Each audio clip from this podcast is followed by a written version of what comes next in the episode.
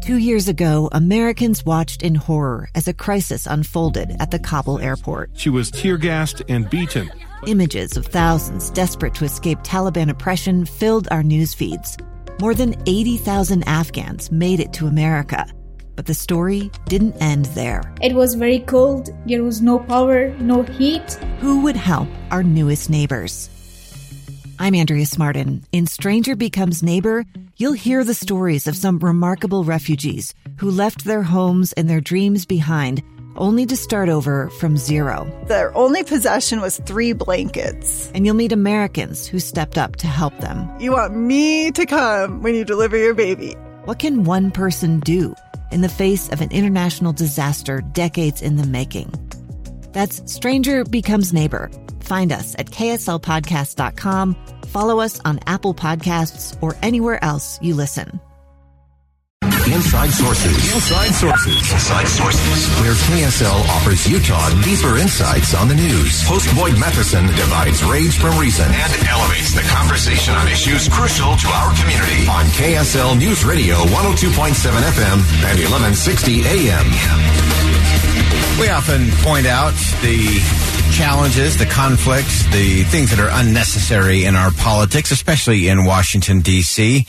But occasionally something comes along that gathers broad bipartisan support, even has some very interesting political odd couples coming together. Uh, and that's happening even in the midst of a very contentious uh, set of hearings in the Senate Judiciary Committee, a host of very divisive issues in the House and the Senate. Uh, there is a piece of legislation coming together that has really the ultimate in odd couples. Uh, it is a new bill that, if passed and signed by the president, would require the government to do something very important, which is to tell you if they have seized your text messages and emails. And it is getting broad support again from a very interesting coalition of politicians from left to right and everything in between. We had the opportunity to sit down uh, inside sources with Washington Post reporter Cristiano Lima on what the bill is and what it would actually require of law enforcement. It was introduced today by a group led by Senator Wyden, and, and basically what it would do is it would require that when law enforcement surveils your electronic data, that they have to notify you eventually. And so it addresses a gap currently where law enforcement isn't technically required to notify you about that surveillance unless it's instances such as wiretapping or bank transactions. And so lawmakers are, are looking to make it so that if you are unwittingly snooped on um, by law enforcement, that you'll eventually find out. Cristiano then laid out for us the specific limits that law enforcement would be working with to obtain your data. This applies to court ordered surveillance and it's for electronic data, so things such as emails, texts, location data. Um, a lot of these things are information that law enforcement agencies very frequently try to obtain from tech and telecom companies, um, you know, phone providers, et cetera. Um, and so currently they're able to get them in court, and a lot of times they're able to even put gag orders um, on the surveillance so that people that might be impacted might not find out ever or not for years at least. And so this bill is also trying to cut down on those gag orders and the ability to mask some of this surveillance. So this is important stuff. So as I talk about these uh, people from across the political spectrum. Uh, let me just give you a list of some of the folks that are signed on and in support of this particular bill. And again, this is about your data security and what uh, law enforcement can look at or not look at, and when they have to tell you they're looking at it. So you've got Senator Cory Booker, a Democrat from New Jersey, Utah Senior Senator Mike Lee. Uh, you have Representative Ted Lieu, Democrat out of California, Warren Davidson, a Republican uh, out of uh, Ohio.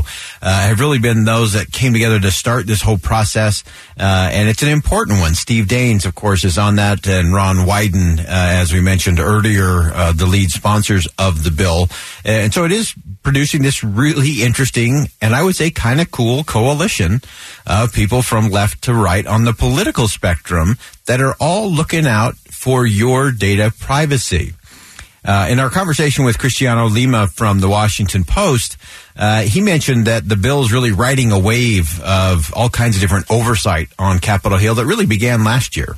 Scrutiny around these gag orders and sort of secret surveillance really started picking up steam uh, last year when a report came out that showed that the, the Trump Justice Department um, had issued subpoenas um, and sought to get information from uh, members of the press, including at the Washington Post where I work, um, members of Congress, um, and pretty broad in scope.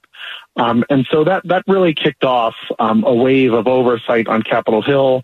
There were hearings where we saw tech executives testify on this, um, among others. Uh, and so that certainly has helped to build some momentum for this push and likely broadened um, the support base. And, and this is one of the, the legislative efforts that we've seen, and it has bipartisan support in both the House and the Senate. Uh, Cristiano Lima went on to tell inside sources that lawmakers tried to craft the bill in a way uh, very important that this doesn't impede criminal investigations uh, in ways that are really critical.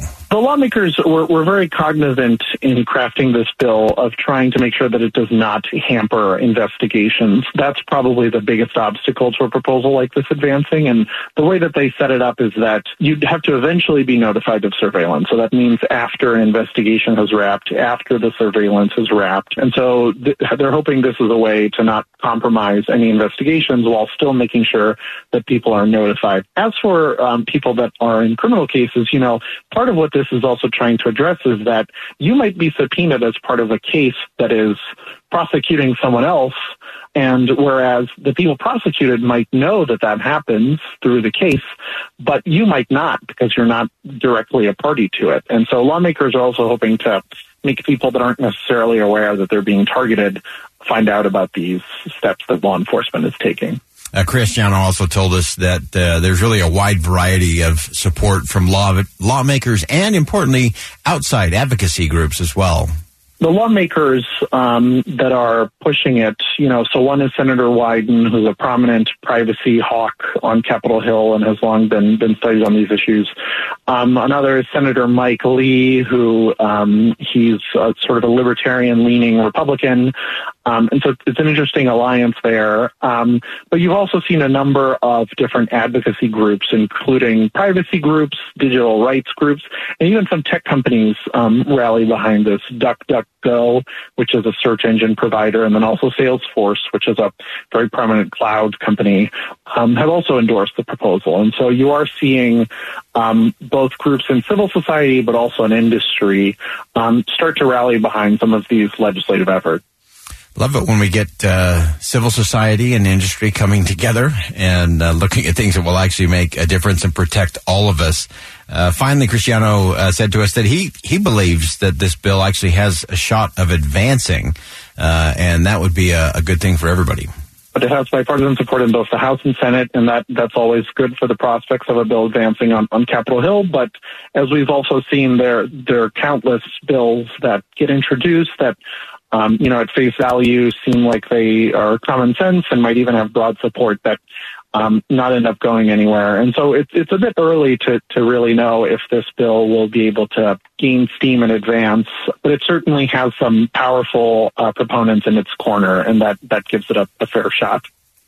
Uh, we love that. Uh, we love when we can get uh, lawmakers from across the political spectrum to agree on some things that will make a difference and are important for all of us.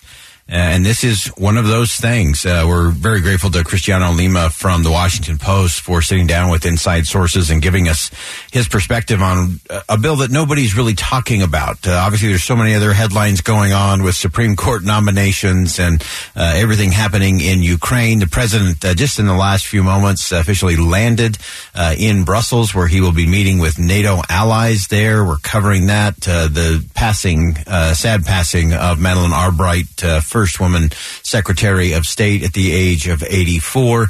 Uh, we have uh, governor vetoes and uh, special legislative sessions and overrides uh, coming. So, so many things uh, happening. And this is one of those bills that a lot of people will never even know about. But, but this is the important thing. Uh, the government can seize your messages in secret, and these lawmakers, again, from Cory Booker to Senator Mike Lee, uh, who often come together on these kinds of issues, uh, they want to make sure that you know about it. That if the government does seize your messages that, that you do need to know about it. Uh, and making sure there is a process for that. One that, uh, as Cristiano pointed out to us, doesn't inhibit uh, or compromise anything that law enforcement needs to do in terms of criminal investigations, but also protects you uh, and your rights to your data and information uh, as a private citizen. So important conversations. This is a bill that I hope gets some traction uh, as uh, Congress gets back into session and has some very important things on the on the table. But this is one that I think is important for all of us to recognize and to get educated on. We'll step aside for one last commercial break. When we come back, we'll give you some final thoughts. As we mentioned, it's been a very busy day today, and uh, we'll give you some reflections on what we've heard, what we've learned, what's beyond the headlines, and what we all should be thinking about right here on Inside Sources on KSL News Radio. Two friends taking pictures of the rising full moon on a summer night. Two teenage kids doing what teenage kids do when a stranger with a gun and a death wish changed everything.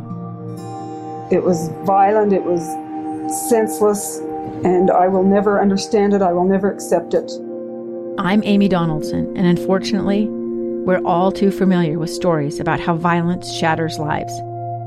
But what we rarely see is how they are rebuilt.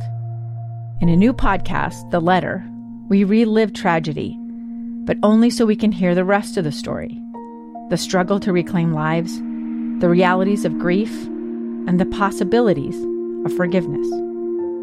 I believe in miracles. Sometimes I thought, there are no miracles. Yeah, there are, and this is a big one. Follow the letter at theletterpodcast.com or wherever you get your podcasts.